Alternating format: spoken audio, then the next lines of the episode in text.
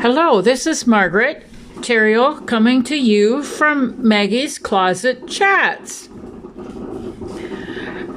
And this is November, and we're getting to being the end of the year. And with the end of the year, I have a confession to make.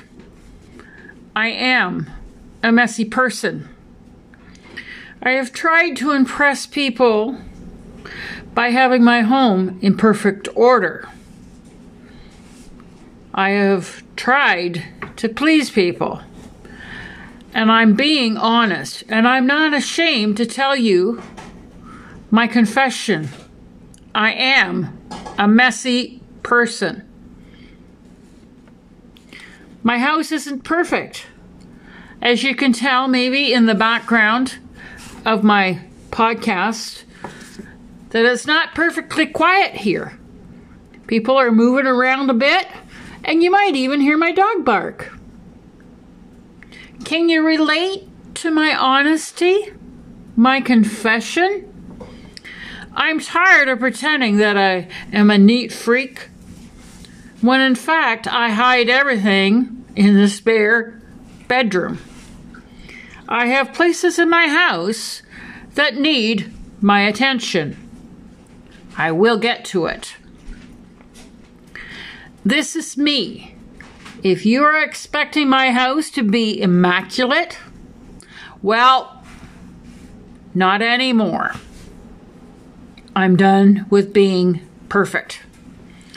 Because physically, I'm not able to have an orderly house, a tidy house. Some days I'm laying in bed and I can't get moving.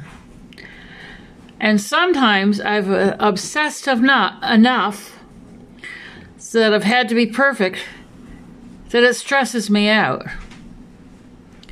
And unless you are a movie star or the Queen of England or Queen of whoever, the Queen of Hearts, I'm not going to go all out. I will hire help if the Queen comes, but I'm not going all out for people. Now that I've come clean, I sense a sigh of relief. I have cleansed, cleaned up a bit. I can relax and do what is really important visit with you. I've gotten away from the mindset of being perfect. I want people to feel at ease at my home. I'm learning I need to take a light-hearted approach in keeping my home tidy. The live-in approach. I do try to keep my washroom clean, garbage taken out, clean, have clean counters, a clean toilet. For the most part, can't say about my husband's toilets. My bed may be unmade, but what a relief it is to say that I'm not perfect.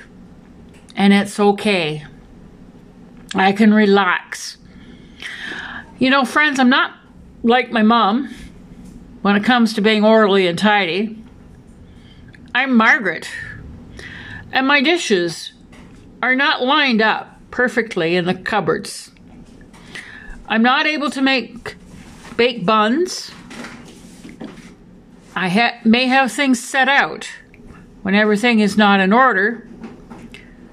I'm going to relax. I am not a housekeeper. I do my best to keep a clean house. I have days when I need to rest. What I do have to offer to you is my friendship and love this is what I remember most about growing up and visiting with friends, with my mom. I remember how tense I was this one time when I went with my mom to a, visit this older couple from our church. And their house was immaculate, museum type. Like, there are breakables and for a three year old, that's hard. to be expected not to move. In fact, I felt judged and on edge, and I believe my mom did too, because I didn't go with her very often to this lady's house. It's been freeing to say I'm not perfect in my housekeeping skills. I can relax and be me. As a believer in Jesus, I want my heart to be open to Jesus in every area of my life. I want people to know that Jesus is here at my house and in my life, and that Jesus is working on my heart. And He knows where I am right now, and I can relax. Because Jesus is the waymaker.